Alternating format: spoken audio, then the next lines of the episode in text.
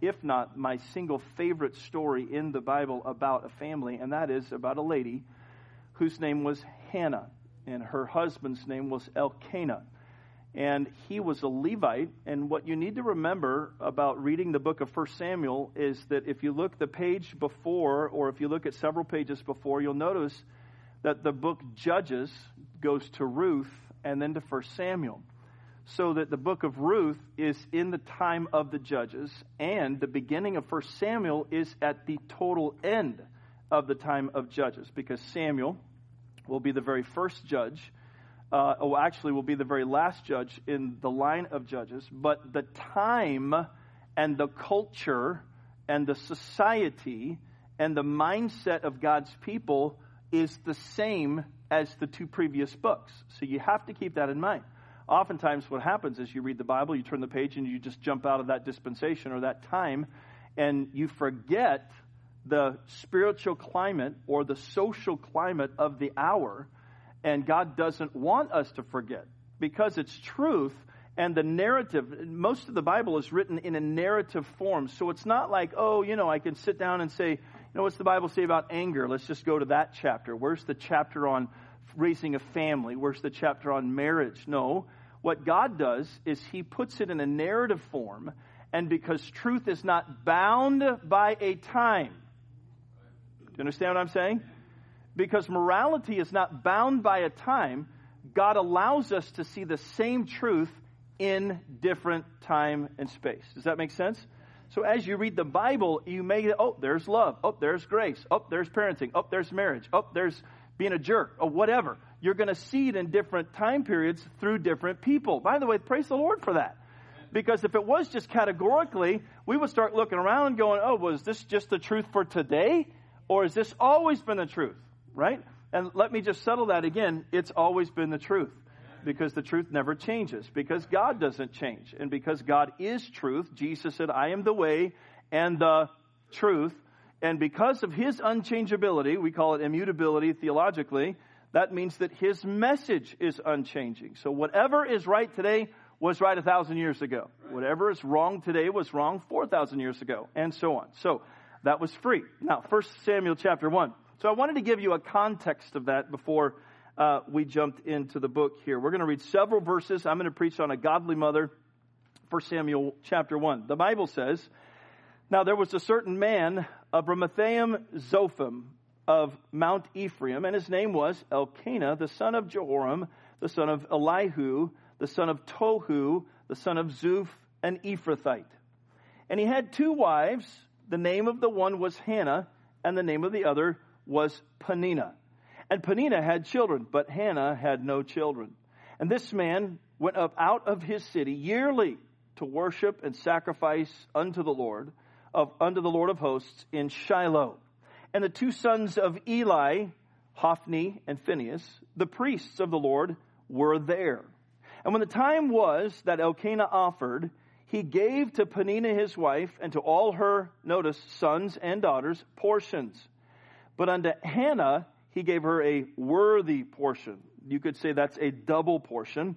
And here's why because he loved her, but the Lord had shut up her womb. I know I love this phraseology in the next several verses. And her adversary also provoked her sore for to make her fret because the Lord had shut up her womb. And as he did so, year by year, when she went up to the house of the Lord, so she provoked her. Therefore she wept and did not eat. Then said Elkanah, her husband, to her, Hannah, why weepest thou? And why eatest thou not? And why is thy heart grieved? Am not I better to thee than ten sons? Probably not the best thing a man has ever said to his wife. Verse 9. So Hannah rose up after they had eaten in Shiloh. That is they. She didn't. The Bible says that. And after they had drunk. Now Eli the priest sat upon a seat by a post of the temple of the Lord, and she was in, I'm sorry, and she was in bitterness of soul and prayed unto the Lord and wept sore. And she vowed a vow and said, O Lord of hosts, if thou would indeed look on the affliction of thine handmaiden and remember me. Don't forget that. You need to underline that phrase in your Bible. And remember me. And not forget thine handmaiden, but wilt give unto thine handmaiden a man child. then will I give him unto the Lord all the days of his life. And there shall no razor come upon his head. She's making a Nazarite vow like Samson's parents did. So there was going to be a very strict way that this young little boy is going to be raised uh, according to the vow of his mother. Verse 12, and it came to pass as she continued praying before the Lord that Eli marked her mouth. Now, don't ask me why the priest, like Eli, was inspecting people's worship. Well, that'll be a different message I'll preach next Sunday. Verse 13 Now Hannah, she spake in her heart, only her lips moved, but her voice was not heard. Therefore Eli thought she had drunk. She was a drunk. And Eli said unto her, How long wilt thou be drunken? Put away thy wine from thee. By the way, I, I just can't, I can't hold it. He is such a stinking hypocrite. And, and the Bible's going to expose him as that. I promise you. Next Sunday, you got to come back. He, I, I don't like, I don't like Eli at all. This woman's trying, I, I, can't get into it. I. I'm not going to do it, Lord. I'm just right here. Okay. Here we go. Verse 14. I said that. Verse 15. And Hannah answered and said, No, my Lord, I am, I'm a woman of a sorrowful spirit. I've, I've drunk neither wine nor strong drink, but I have poured out my soul before the Lord. And that's a great statement. Count not thine handmaiden for a daughter of Belial, for out of the abundance of my complaint and grief have I spoken hitherto. Then Eli realized he was wrong, answered and said, Go in peace, and the God of Israel grant thee thy petition that thou hast, uh, that thou hast asked of him. Verse 18, and she said, Let thine handmaiden find grace in thy sight. So the woman went her way and did eat, and her countenance was no more sad. Father, thank you for your word. Help me, Lord, to honor you today through it. I pray that you'd fill me with your spirit. In fact, Lord, just move me out of the way so that you could have the floor. Help me to be your mouthpiece. I pray that you'd give your people today understanding and Lord, as you do so, I pray that you would stir and provoke us unto love and good works. I pray that we would do that to one another, that we would provoke one another today to love and to good works, and so much the more as we see the day approaching. I pray that you'll bless your word in our hearts. In Jesus' name, amen. We all have a mother. In fact, my son made a profound statement last night uh, in devotions. You know, we all, now that I think about it, every person on earth has a mother. I said, You're awesome. I thought he knew everything already, and just he he just that was just a revelation of God. Everybody has a mother. So because we all have a mother, we all kind of have expectations of what a mother should be, and each one of us play, uh, uh, and, and each one of us place or have placed certain expectations on moms at any given time. We expect mom to be there uh, when we need her the most. Uh, mom is always just supposed to understand, even when we don't speak right. We look at her with our head like a dog and go, Why can't you understand what I'm saying? You're just supposed to understand. Uh, she's always supposed to be on our side. Mom is the one person who knows everything, and if she doesn't, she'll probably just ask Alexa, and then Alexa will tell her anyway. Um, we also expect moms to never get tired. We expect them to never wear out. I love the story about the frazzled mother who sent her little boy to bed, and on the way back down the hallway, he was mumbling himself, how, mumbling to himself, how come every time she gets tired, I'm the one that has to take a nap around here? I heard about a mom who spent all day with her four kids. Nothing was going right. She was exasperated and tired and frazzled. If you've ever been there, you know. And just after dinner was done, the dishes were still on the table, all of the dishes all over the counter. Most of the food from the children was on the floor instead of their mouth. A soul winner came to the door, knocked on the door, so she invited him in. His first question when she sat down with him was, How would you like to live forever? She looked at him tired, worn out. She said, I don't think I can handle that. Kids break you down, man. It's a war out there. You guys just gotta, it's awful. They're awful. Uh, you gotta fight all the time, fight. But we expect moms never to wear out. Now, truly, there is no other job in the world that is as difficult or as heartbreaking or as rewarding as motherhood. And no other job will have the influence or the impact on the world like parenting does. 90% of teenagers still today, when asked who influences them most, still say, my parents. Now that's humbling. That influence can be a godly one, or it can be an ungodly one. Now our text today is about a family who lived in a culture who had become, that had become a cesspool for immorality. It was a place of depravity. It was a place of corruption. No one said in that time, hey, let's move to Israel because I hear they got it going on. We want to raise a family in Jerusalem. We want to raise a family, but no one was saying that because of the culture. But in the midst of such an immoral and lawless society, there were, there were a few people who lived for God. Their lives demonstrated the line of God's holy word. They loved the Lord and they obeyed him and they kept his commandments, and such was the person of Hannah, Samuel's mother. I'm reminded when I think of Hannah, when I think of people like her in the Bible, the Bible says in, Proverbs 31, who can find a virtuous woman?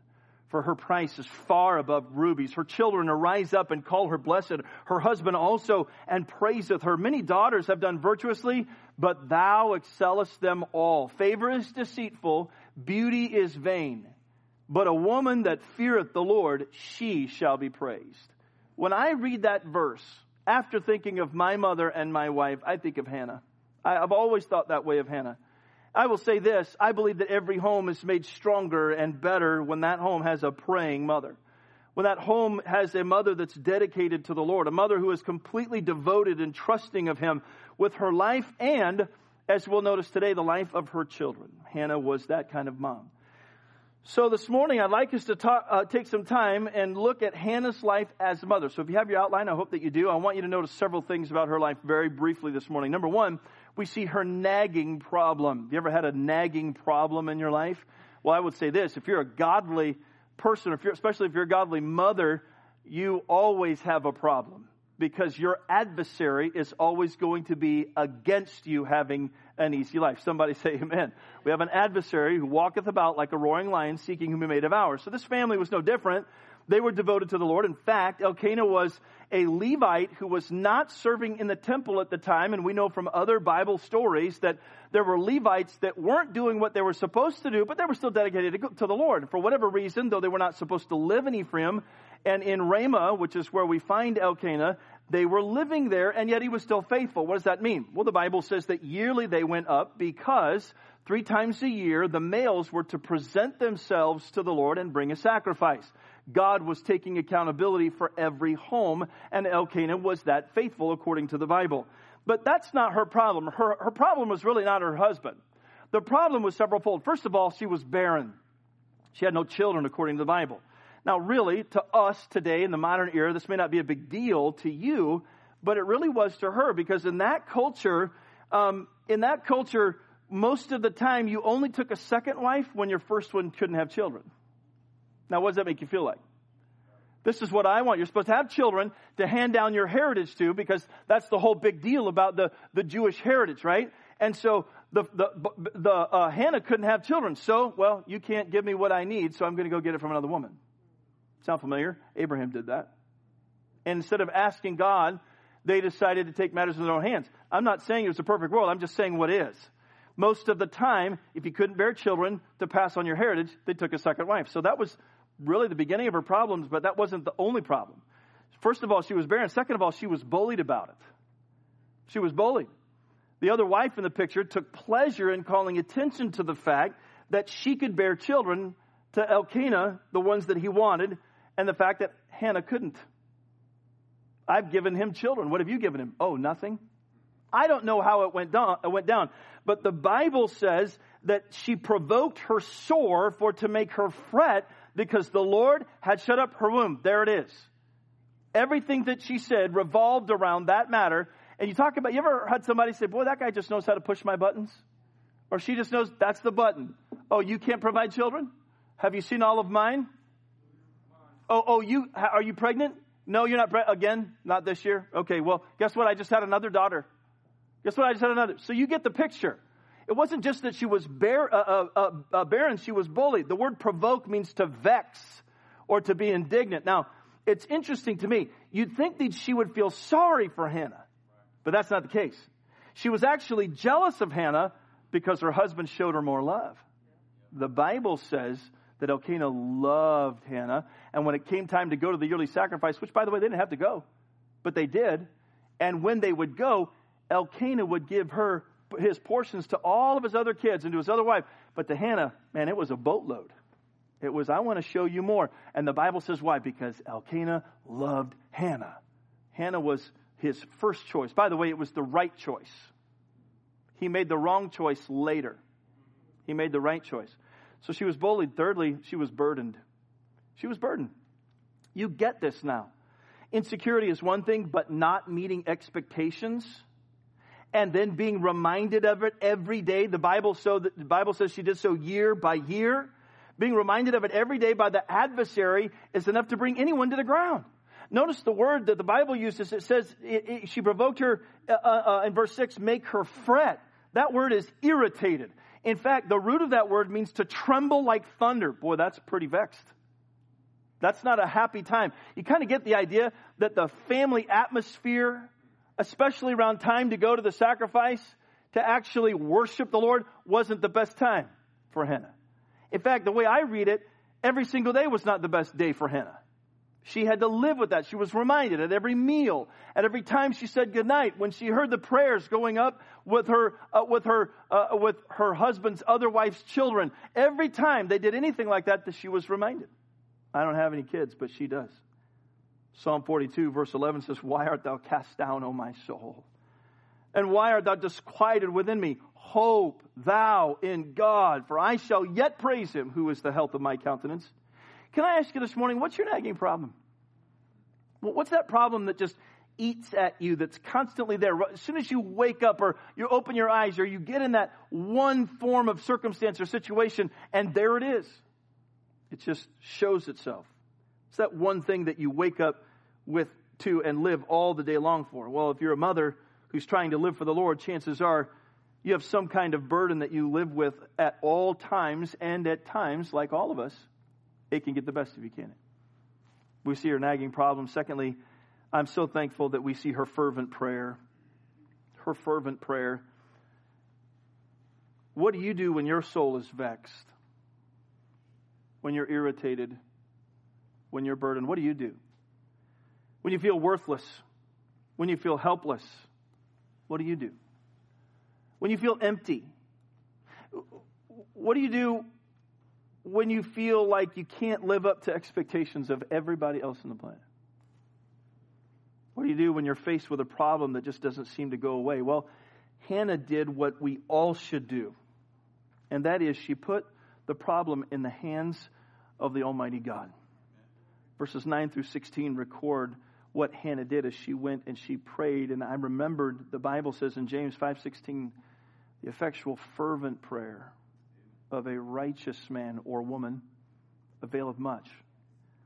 You know, it's interesting. It, when you study the prayers of the Bible, what you find, first of all, when you look at her prayer, you see Hannah's reference to God.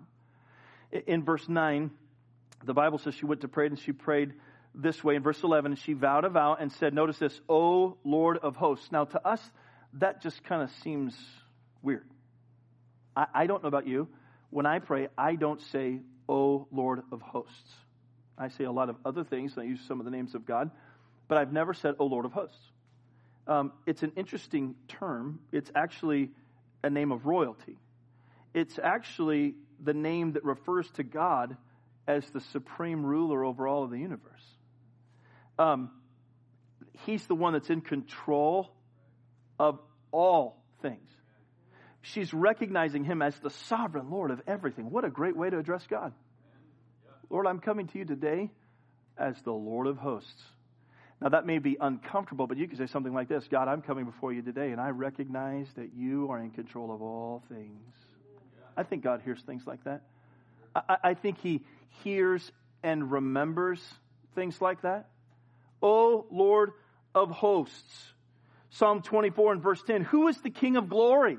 The Lord of hosts. He is the King of glory. Psalm 47 and verse 2. For the Lord most high is terrible. He is a great king over all the earth. Now that word terrible, we use it as this spaghetti is terrible. This burrito is terrible. This, this road we're on, on the 101 between whatever, pick a lane, is terrible. We use it in a negative sense, but the Bible uses it in a powerful sense.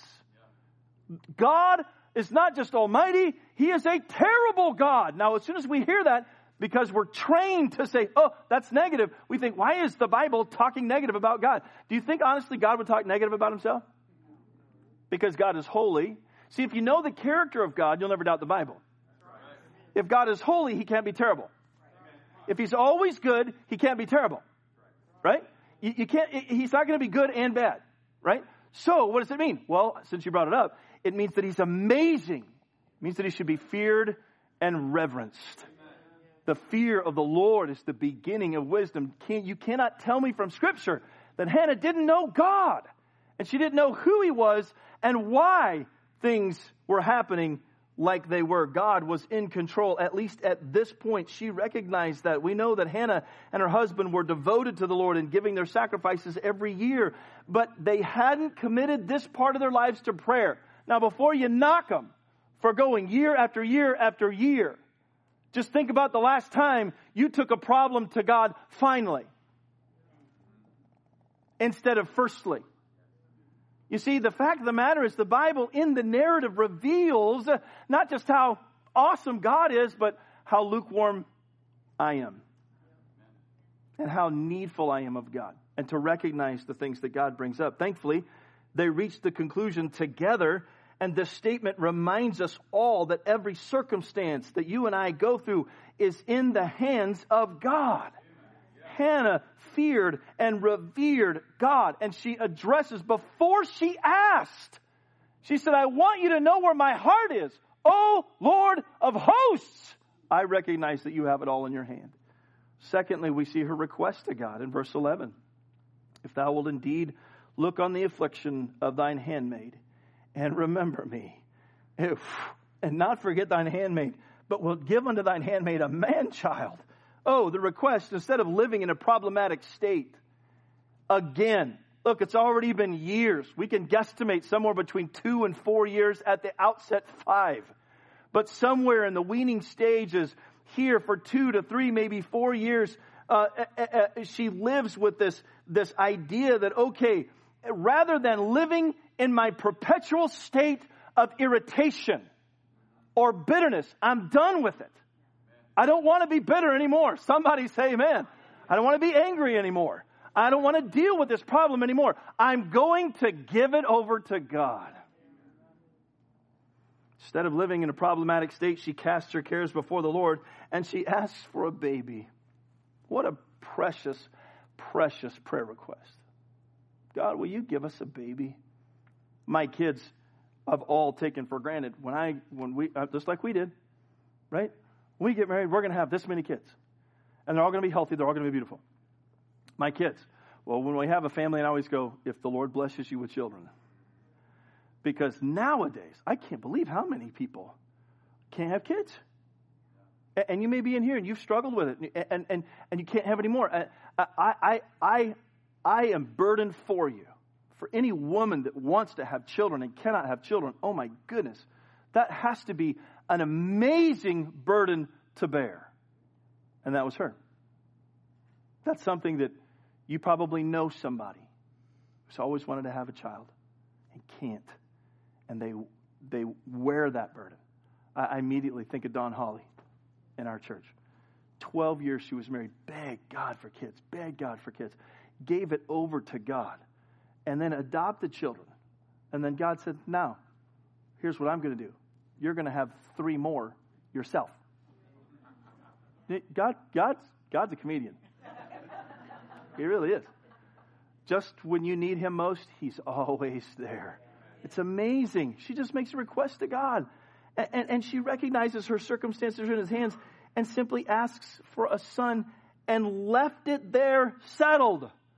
The Bible says that she went away and was no more sad. How is that possible? Since you brought it up, be careful for nothing, but in everything by prayer and supplication with thanksgiving, let your requests be made known unto God. And the peace of God that passeth all understanding shall keep your hearts and minds by Christ Jesus. Friend, that wasn't even written at the time, but she had already memorized it. She knew. Man, I've given this over to the Lord, and here's the idea if I have a baby or if I don't, I'm not going to be sad anymore because I know the Lord of hosts. If He deems it necessary for me to live barren or to live bountiful, I've accepted that whatsoever state I am, therewith to be content. It's amazing. It's amazing. But it doesn't just stop at her request. She doesn't just say, God, would you please give me a baby? And by the way, that's not a bad, not, not, not a bad prayer. She goes on, she makes a promise to God. She makes a promise. Now, you got to understand, you've got to remember that God takes our promises very seriously. So, how do you know that? Well, because the Bible tells us what God thinks about a vow. If a man vow a vow unto the Lord or swear an oath to bind his soul with a bond, he shall not break his word. He shall do according to all that proceedeth out of his mouth.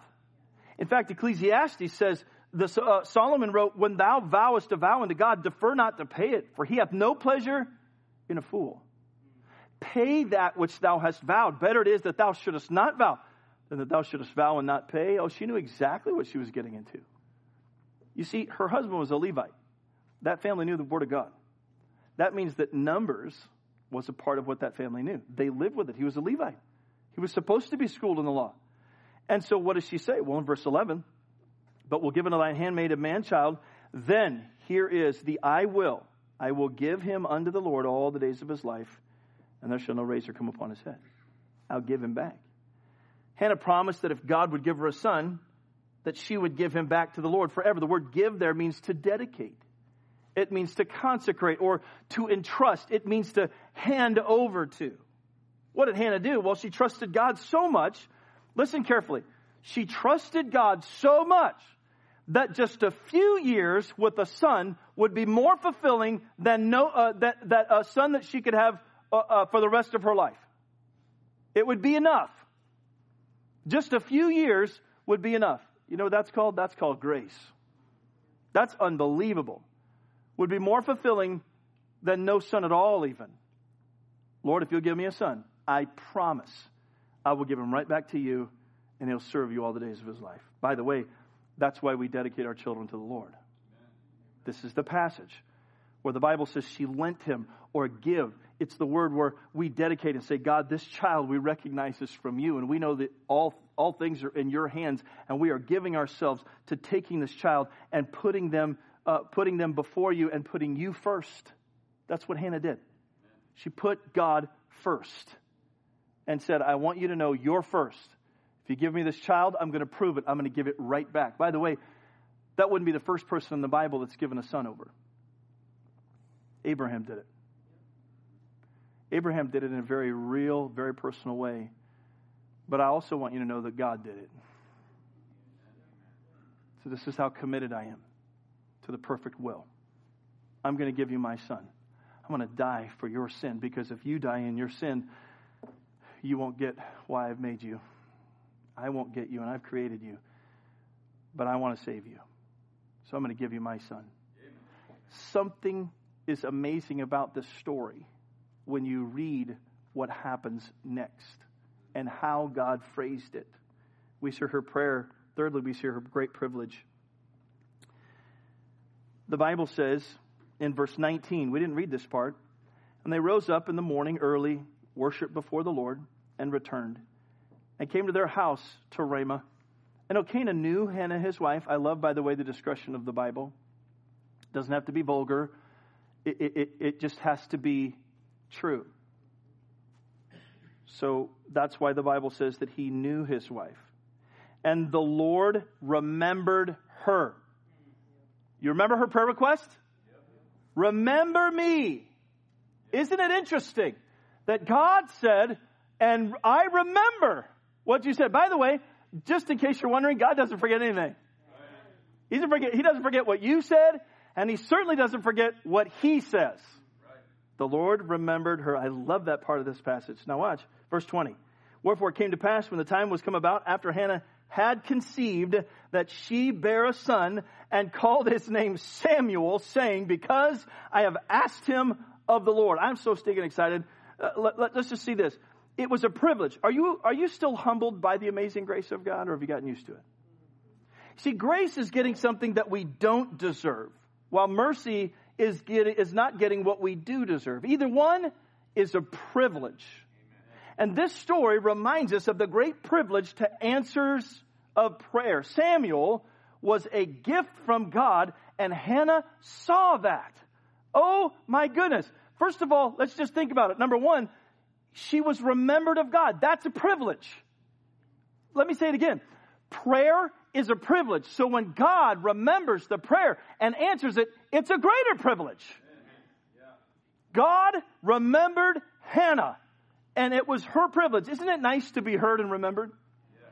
It's always nice to be remembered on your birthday, remembered on Mother's Day. It's a great day today to remember and think back. We, we have a whole national holiday where we go back and we remember and count the blessings of God and we remember the Lord's death until He come at the Lord's table. It's great to be remembered and, and to be remembered for something uh, that they've accomplished. Motherhood is a great accomplishment and for all that they've done and, and, and how they've gotten us to this point. But the Bible says that God remembered Hannah very specifically. That is, he thought about her on purpose. See, most of us don't remember on accident. Okay, some things pop into our head, but most of us don't remember on accident. In fact, I've lost more things on accident that I can't remember, even trying to think about it. My, my wife says continually, honey, that is not what you said. No, I, that's what I said. No. And, and, and, and I, I, I'm so convincing about how I remember that I've convinced my kids. No, I, I even heard dad say that. And, and, I, and I'm totally wrong right? But when you, have you ever thought about something and you think, well, uh, here, I'll give you an example. Here, about a week or so ago, I lost an item in my house. And I couldn't, for the life of me, remember where it was. Uh, they were actually my sunglasses. And I had put them on and, you know, wearing them around in and out of the church or whatever. And I had gone through the buildings and I could not find my sunglasses. And I spent three days. And these sunglasses I've had for like four or five years. They're pretty expensive. And I thought, I ain't getting a pair of sunglasses. Not, not, I'm just not. I can't. They've got to be somewhere. I pulled apart the vehicles. I pulled apart the house. I went through. My wife says, just like everybody, every other wife, honey, just think about where you were. I've been doing that. Do you think I haven't done that? I've been. All right. Hmm. Okay, where? Okay, I did this. I did that. So I went in every single room. After I had been in all the rooms in the church, I went back into the rooms with the lights on. Ah, you'll get that later on the way home. And I looked again. I pulled apart this entire church. I looked, I looked in the bathrooms. I looked everywhere, outside, inside, everything. For three, four days went by, five days went by, and I said, awful. It was awful. And, uh, and so, after five days, I started praying about it.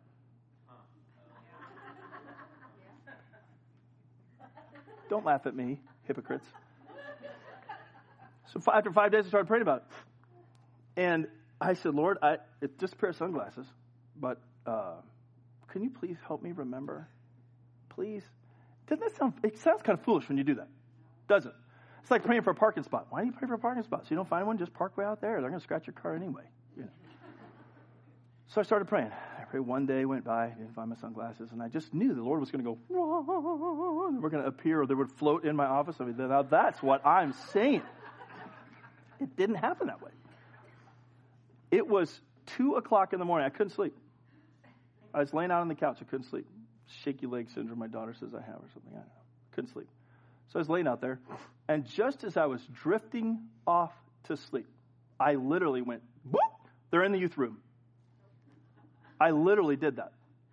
And I was like, no way, God, are you serious? I looked in there with the lights off, but I looked in there. That's the one room I didn't check the second time. I was so stinking excited to get to work the next day. I got up, I put on my clothes, I said, I love you, and I told my wife, I said, I think the Lord showed me. Now, this sounds pretty weird, doesn't it? Out of a Baptist preacher. I think the Lord showed me last night in a dream.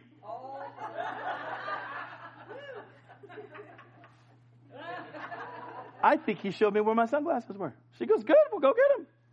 I literally came on the property, turned the alarm off, walked out there, opened the door, and they were sitting right on the counter.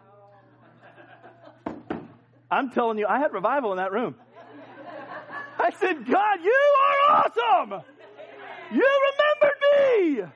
It was awesome. Now look, that sounds like a little thing, but having a baby was not a little thing to Hannah. It was a big thing. And she laid it out to God. And God said, I remembered what you said. And to her, it was a privilege. Oh, it was a great privilege. Psalm 98 and verse 3, He hath remembered His mercy and His truth toward the house of Israel. All the ends of the earth have seen the salvation of our God. If you're saved, that's a privilege. Because when you ask God to save you, He answered it. What a privilege. What if God said, you can get saved, and you say yes, and He goes, oh, just kidding. Not yet, not yet, not yet. You gotta do more. You haven't done enough. You gotta give more. That's not what God does. If you come to God by faith, He remembers that. And He answered it just like He did. And that's a privilege. It was her privilege to be remembered by God. Secondly, it was her privilege to be reminded of God. Well, what does that mean? Well, Hannah was so privileged in her heart to have a child that she named her boy Samuel. Samuel means the name of God or asked of God. So whenever she said the word Samuel, what did it mean? That's my privilege. That's a gift from God. See, we name people, we go on Google and we say, what's the most popular names in 2021? And it comes up, all that they come up. Or, you know, whatever year you had your children, right? They come up. it used to not be like that because there was no internet. I know that's shocking.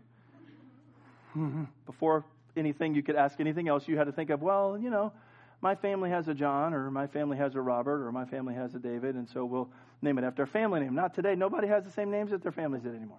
They have the middle name, was kind of covered up, which is kind of a bad thing because the only way it gets mentioned is if they're in trouble. Kyle Preston? Oh, yeah, that's my uncle's name on my dad's sister's side, and, you know, it never gets mentioned. Whenever Samuel was mentioned, in, especially in Hebrew names, it means something. It meant something. I asked God for you. And every time she looked at that little boy in his eyes, she was reminded that God remembered her. And because of that, she didn't want to forget God. Let me say that again. It's important, according to God, that we don't forget Him. It was her privilege.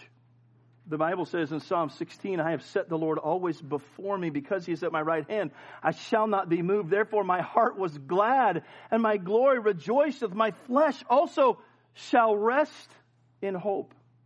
Psalm 103 and verse 2, bless the Lord, O my soul, and forget not all of his benefits, who forgiveth all thine iniquities who healeth all thy diseases, who redeemeth thy life from destruction, who crowneth thee with loving kindness and tender mercies, who satisfieth thy mouth with good things, so that thy youth is renewed like eagles. All of our life is a privilege by God. Your children may not be named Samuel, but I hope that you have an active love and appreciation to God for the blessings on your life, especially if you have kids. We give thanks to God always for you, Paul said, making mention of you in our prayers. You see, she promised to give her child back to God. She promised to. The question is, will she follow through with it? It's one thing for a parent to promise God something, especially with their kids. It's a whole other thing to follow through. It's a whole other thing to do what you've promised to God. God, if you give me a baby, I'll be faithful to your house all the days of my life. I shall dwell in the house of the Lord forever. God, if you give me a baby, I'll read my Bible every day. I will bring that child up in the nurture and admonition of the Lord. I vow it. God, you gave us this kid. Even if we didn't pray for it, you blessed us with this child. We understand that it's a gift of God. And I'm committing myself to you that I'm going to raise it up in the house of God. I'm going to pray for it. I'm going to cherish it. I get it. We've all been there. We've all said to God after a service, I will. Like David in Psalm 101. But Hannah was more than just words to God. She was a woman of God. Number four, we see her humble presentation, and I'm done. The Bible tells us that Hannah wouldn't go up any longer to Shiloh with her husband until Samuel was weaned, as I said before. But that day was coming, and it finally came.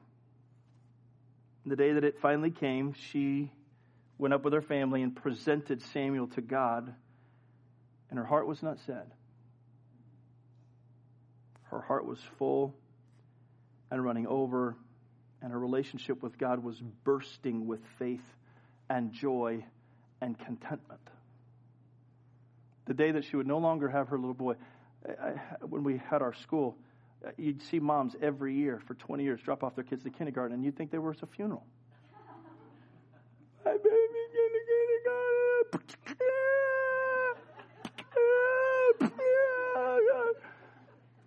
What'd you do? Well, I dropped off my kid at school. And you're going to come pick him up, hopefully. We're not going to carry them off to India or something. They'll be fine, right? Oh, but they're growing up so fast. Yep. It grows up so fast, doesn't it? She's going to leave home. She's going to marry a dude, and you're going to hate his guts. I have first-hand knowledge of that. It's going to rub you raw. Brother Gridley, it's going to be bad. Oh, it's going to be bad. And I'm going to laugh. I'm going to laugh. And I'm going to mail you card every day. I'm going to send you a note every day. or text. H A H A H A. That's bad.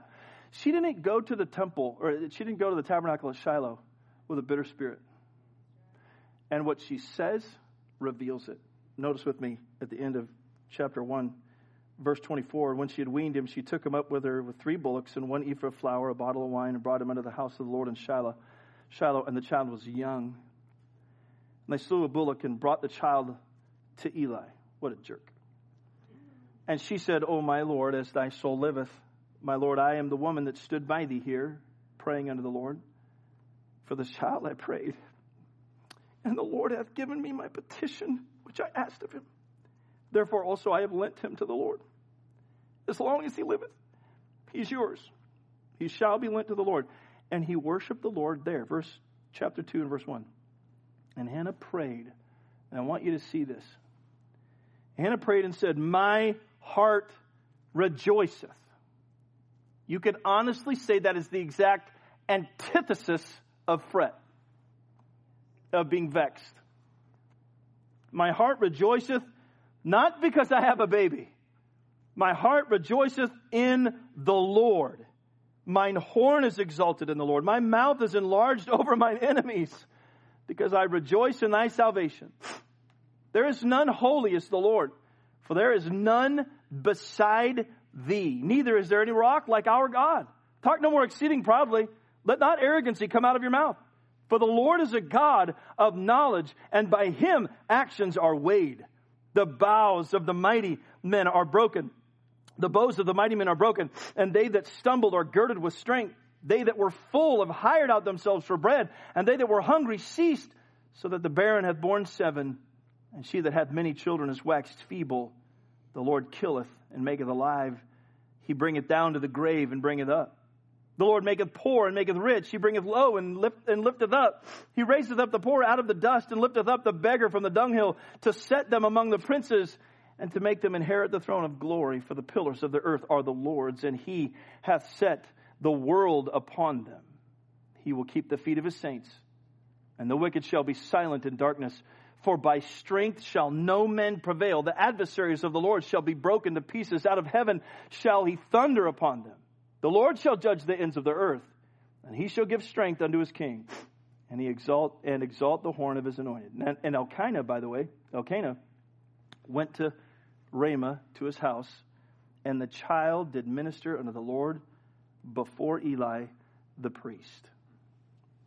Do you get the idea that her relationship with God is a little different?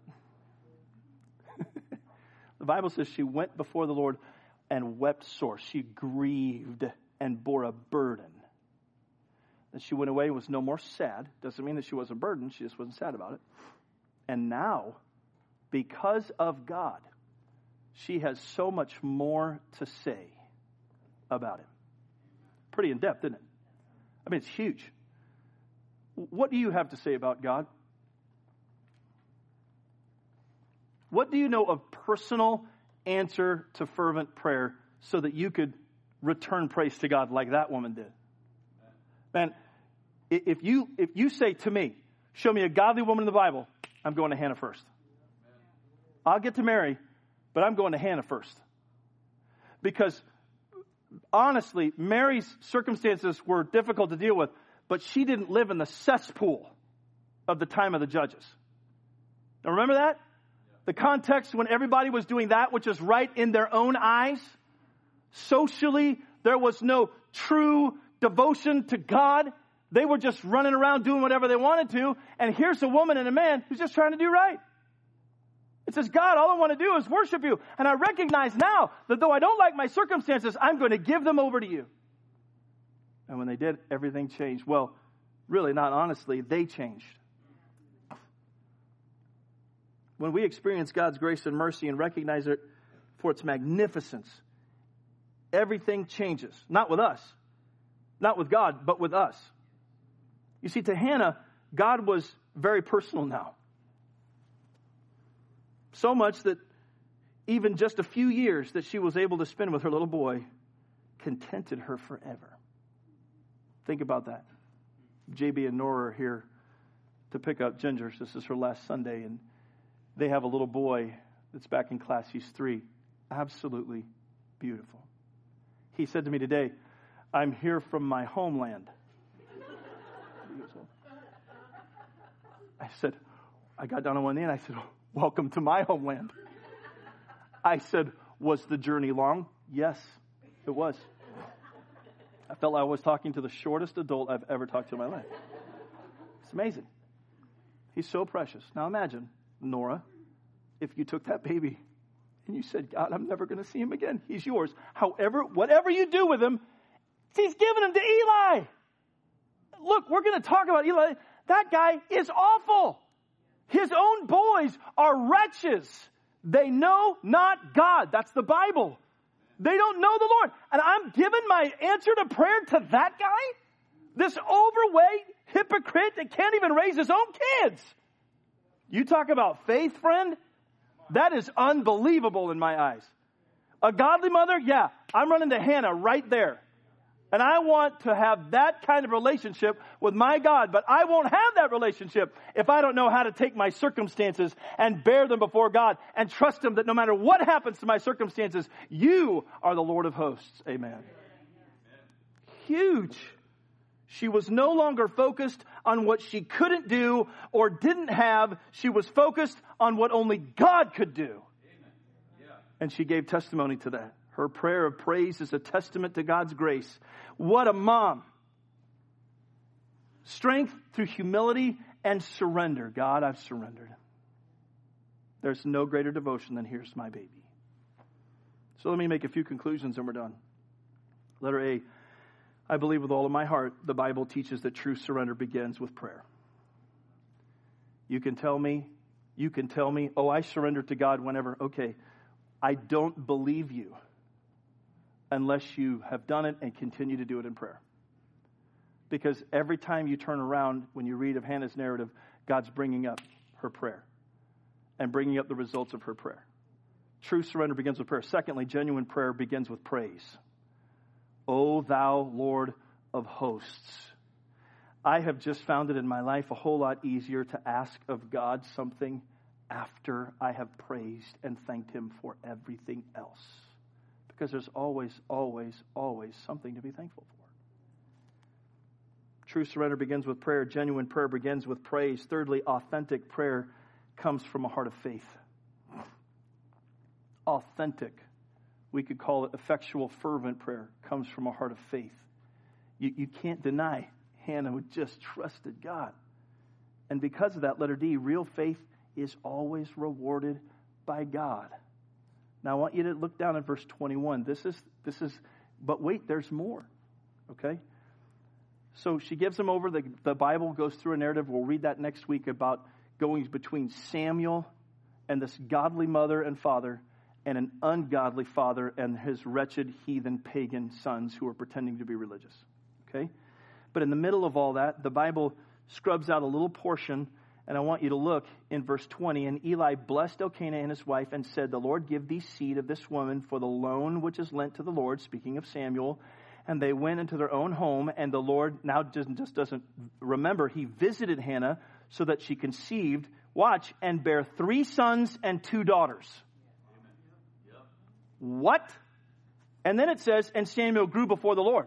So it wasn't just, God, I'm going to give this son to you and that's it. God says, oh, I'll take him, but watch this. When you give to me, I give back. And what I give, I give more of. I'm going to give you sons, I'm going to give you daughters, and I'm going to give you the privilege of watching your little boy grow in grace and in the knowledge of our Lord and Savior Jesus Christ. That's why John said, I have no greater joy than to hear or see my children walk in the truth. Man, you cannot tell me Hannah's life was not full and running over. Talk about abundant life. By the way, without faith, it's impossible to please God. For he that cometh to God must believe that he is, and that he is a rewarder of those that diligently seek him. When you read Hebrews 11:6, I hope to God the Spirit of God throws you all the way back to 1 Samuel and say, that's Hannah. Hannah sought God. Hannah had faith, and Hannah was rewarded for it. Yeah. Everyone has problems, even the perfect mom. But what makes the difference is what we do with the problems. When we take them before the Lord and surrender to His will and commit ourselves by faith, you know what He does? He remembers.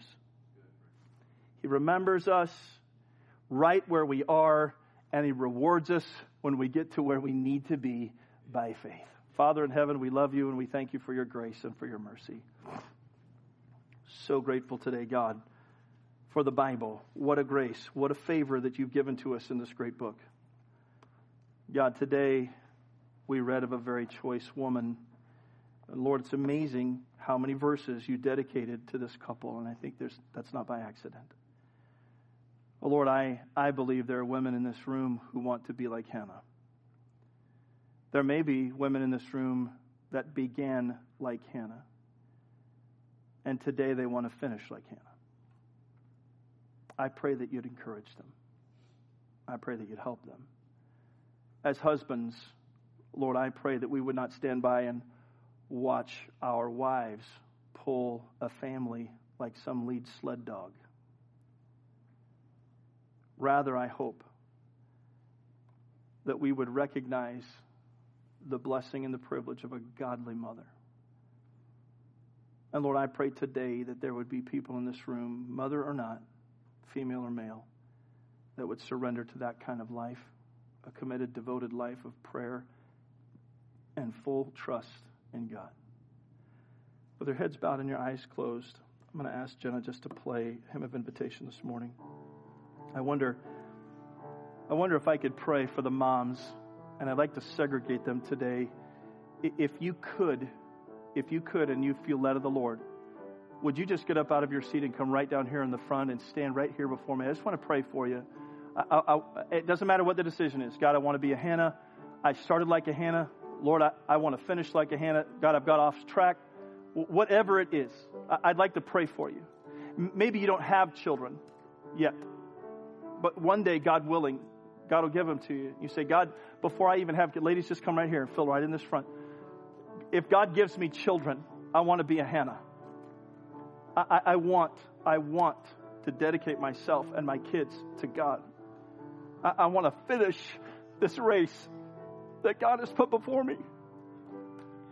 Now, guys, if your if your woman is up here, I want you to pray for her. Because what she's about to do is not easy. It's not going to be easy. It's going to be very difficult. And I want you to pray for your life to walk beside and hold on to this woman's hand and show her what a loving leader like Christ is.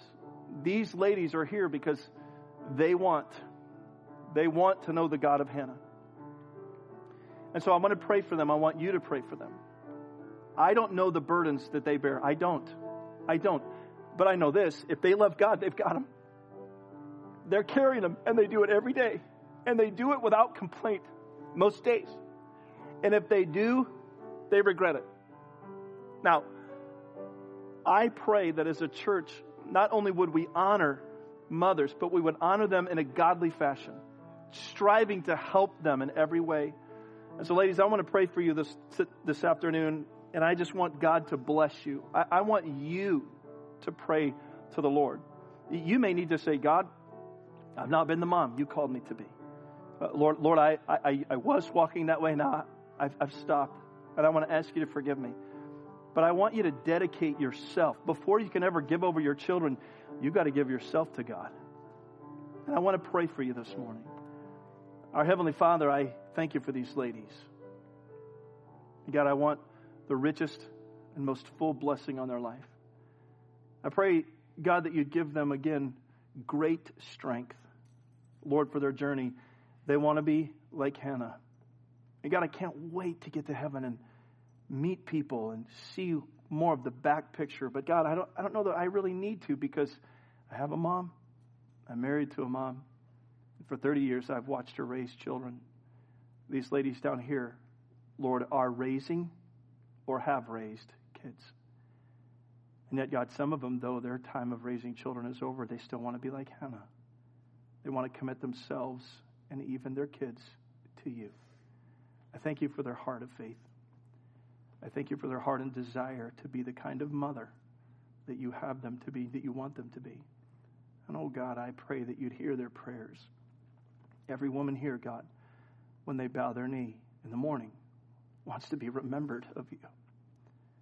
And Lord, they want to put things before them that will help them and cause them to never forget you, to be reminded of you. And God, I just pray for their help. I pray for their homes. I pray that their husbands and their children would be a help. God, help us to be a better help. May we not take them for granted. May we encourage them. May we strive together with them, not against them. God, none of these ladies are enemies in their home. And yet, many times, because of that old devil, something is said, we receive it wrongly, and the next thing you know, the home's out of balance. I pray today for peace in their homes. I pray for peace in their heart. I pray for great grace just to be shed upon them.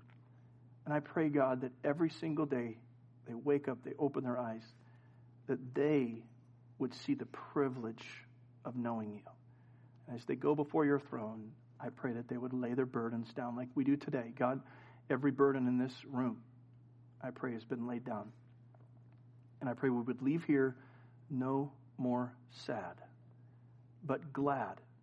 And Lord, I pray that each and every day our heart would rejoice, not because our prayer requests may be answered, but rather that we would rejoice in the Lord, and we would do so always. Pray that you'd bless the remainder of our day. May these ladies feel special. May they feel loved. And Lord, I pray that you would help us to show our gratitude. In Jesus' name I pray. Amen.